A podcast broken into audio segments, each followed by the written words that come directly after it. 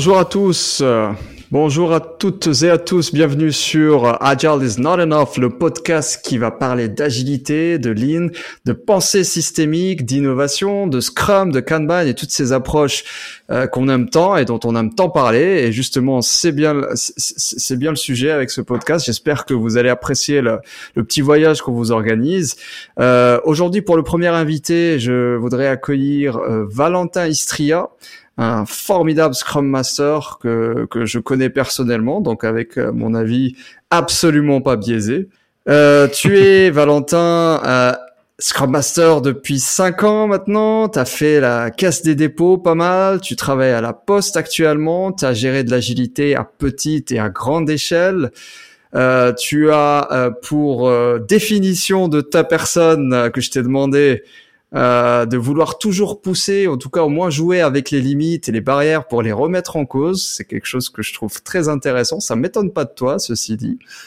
Euh, Est-ce que tu as quelque chose à ajouter pour nos auditeurs? Salut Jalil, eh ben non pas du tout, c'est plutôt bien résumé. Merci de m'avoir invité, je suis très honoré euh, d'être présent sur ce premier épisode euh, qui annonce une longue série, je pense, de, de, chouettes sujets qui vont être abordés. Et euh, non, non, la définition est plutôt claire. moi, mon, mon grand kiff, c'est de jamais me reposer sur les acquis. Et dès que on commence à s'installer un petit peu dans des petites habitudes, c'est de remettre un petit coup de petit coup de genou dedans pour décaler un peu les choses, repenser un peu différemment, etc. Donc tout ça, c'est mon dada.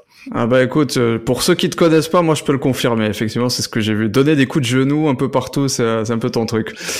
Donc, euh, pour passer directement euh, au niveau euh, au niveau du sujet qui nous intéresse tous, tu es Scrum Master. Alors devine de quoi on va parler.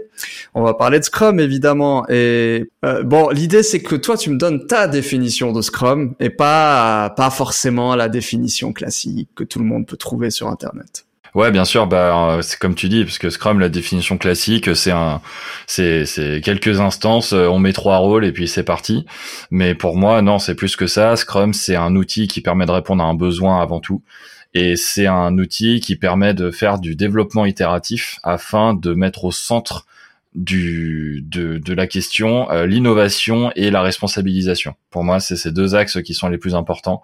Euh, responsabiliser les gens et à tous les niveaux et pour les bons mandats euh, et aussi permettre l'innovation, permettre de bah, de sortir. Tu vois, ça colle avec euh, ma présentation un peu du début, de sortir un peu du cadre, de think outside the box pour les gens qui aiment bien ce terme, et de remettre un peu euh, les, la balle au centre à chaque fois pour se dire comment on peut faire un peu différemment, euh, tout en maîtrisant en fait cette sortie de cadre afin d'y retourner un petit peu.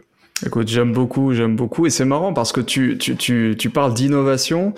Euh, c'est vrai que souvent on entend parler d'innovation dans d'autres domaines, un peu design thinking et tout ça. Et effectivement, on n'arrive pas forcément à se rendre compte qu'on peut faire de l'innovation avec Scrum euh, et je dirais même avec l'agilité en général. Mais justement, euh, un truc que je note, et je pense que toi aussi tu as noté, on a tendance à beaucoup confondre euh, Scrum et Agile. Alors, comment toi tu vois la distinction entre les deux? Ça, ça m'intéresse. Euh, bah, avant tout, l'agilité, c'est un mindset. Euh, déjà, je, je vais débunker un truc tout de suite. Euh, on n'a pas, on entend méthode agile et méthode Scrum, les deux sont complètement faux. Euh, l'agilité, c'est un mindset, c'est un état d'esprit, c'est une mentalité, c'est un, des valeurs qu'on va vouloir promouvoir. Et Scrum, c'est un framework, c'est un cadre de travail, donc c'est un outil qui nous permet de qui nous permet de répondre à un besoin pour favoriser justement le mindset euh, agile. Donc d'entrée de jeu, l'agilité et Scrum sont différentes parce que l'agilité va être vraiment sur un aspect euh, philosophique. On va parler de démarche, on va parler d'approche, on va parler de bah, de mindset, d'état d'esprit, de de, de valeurs, etc. Alors que Scrum va être vraiment euh, bah, un outil qu'on donne, un outil qu'on utilise, c'est un cadre de travail où on donne les règles. On dit voilà, si tu follow ces règles, si tu suis euh, cet encadrement assez précis, bien évidemment, on peut se permettre de jouer un petit peu avec, mais d'abord, faut le maîtriser. Donc si on comprend ce qui se passe et qu'on et ce qu'on fait avec ça, à partir de là, en fait, ça va favoriser ce qui se passe à l'intérieur du cadre, et là, on va pouvoir s'amuser. C'est-à-dire que tant qu'on dépasse pas, qu'on ne sort pas de ses limites euh, de manière consciente, de manière inconsciente plutôt, tant qu'on n'en sort pas de manière inconsciente, eh ben on va pouvoir s'amuser et on va pouvoir favoriser des choses qui ne sont pas euh, favorisables en fait euh, juste par la volonté, si j'ai envie de dire. Ouais, d'accord, d'accord, d'accord. Et comment tu fais justement pour euh, pour euh, tu sais pour vraiment intégrer le fait qu'il faut rester dans le cadre et pas sortir? Comment tu as réussi à mettre en place euh, ces limites, en tout cas à les faire intégrer?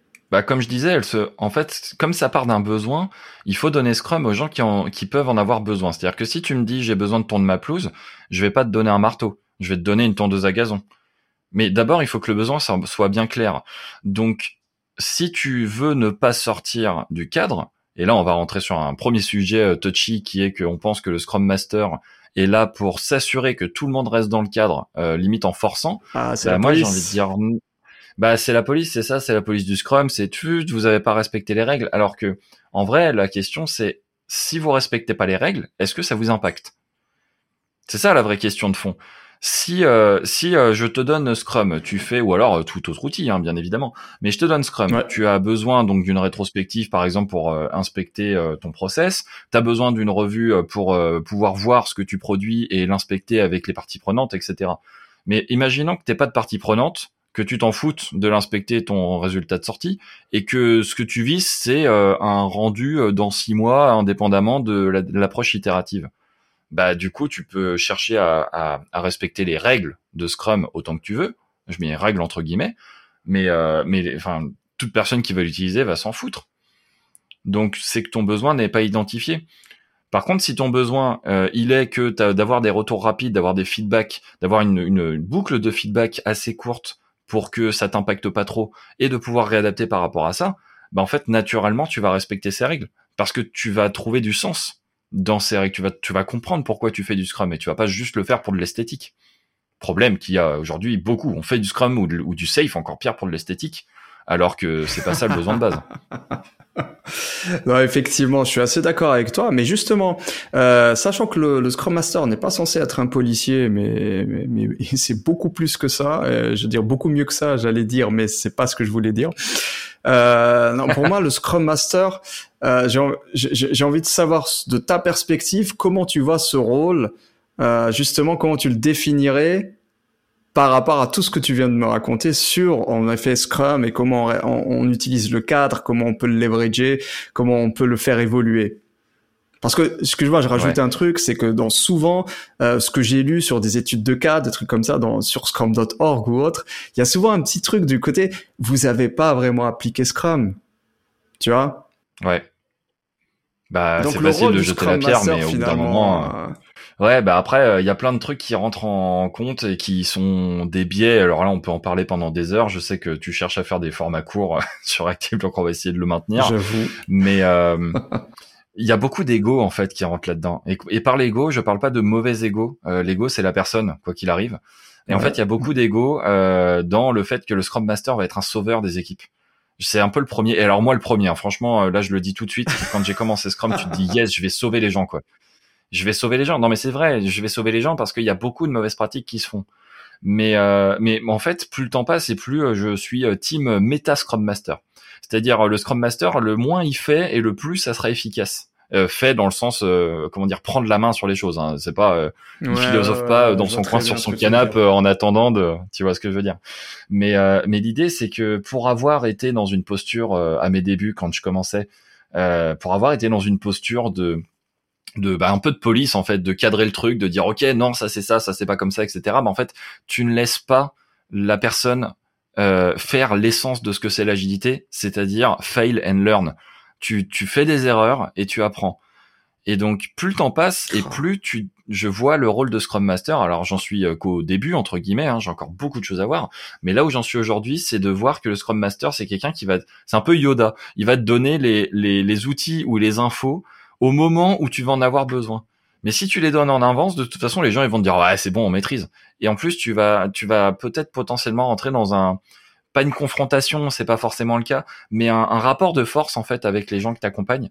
Alors que en restant sur un pas de recul, bah du coup tu les laisses expérimenter des trucs, tout en évitant évidemment les énormes galères, genre si on te dit ouais c'est bon, on fait une rétro sur 4, etc. Là tu fais bon allez stop, c'est bon, je reprends un peu ma posture haute de, de Scrum Master pour dire non, là faut vraiment pas déconner, on va quand même se remettre un petit peu, et tu expliques pourquoi bien évidemment, c'est pas juste de dire de le faire.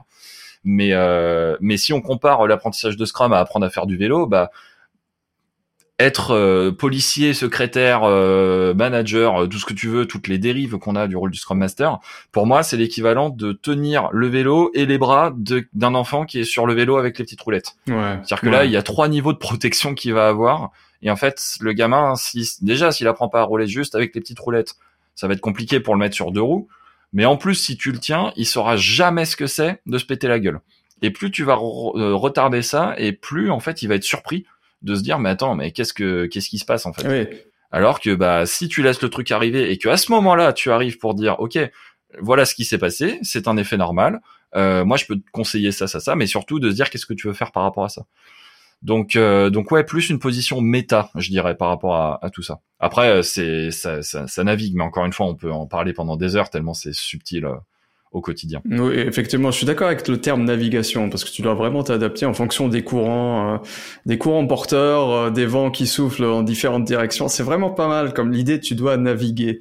Euh, et un bon Scrum Master, effectivement, doit savoir très bien naviguer. Et, en fonction de l'ego des personnes, hein, parce que franchement, des fois, euh, quand t'es en posture haute, tu, on va te dire, ouais, t'es trop actif. Tu fais OK tu te mets un peu plus en méta en posture basse et là on va te dire ouais bah alors t'es sympa mais du coup euh, faut, faut tu vois. Très juste. Les gens ne sont de toute façon jamais contents. Donc après il y a plein de parades pour euh, pour euh, cadrer un peu plus ce truc là mais de, de, toute façon c'est de l'humain. Ouais c'est ça c'est de l'humain. Donc enfin désolé pour les auditeurs mais l'humain est sacrément con quand même hein. on est tous un peu débiles dans le fond et, euh... Et si on était constant, malheureusement, ça se saurait, mais c'est pas le cas, donc on est obligé de composer avec ça.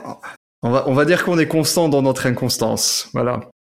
Euh, eh bien, écoute, je te remercie beaucoup. Je te, je te, remercie beaucoup. Euh, on a atteint la, la, la fin de l'épisode. Ça passe toujours trop vite, évidemment. Déjà. Euh, en tout cas, j'espère que ce petit, euh, ce, ce, ce, petit avant-goût, euh, premier épisode, aura donné envie à nos auditeurs de continuer, de voir la suite. Tu seras bientôt, bien sûr, réinvité parce que je pense qu'on a encore beaucoup de choses à creuser.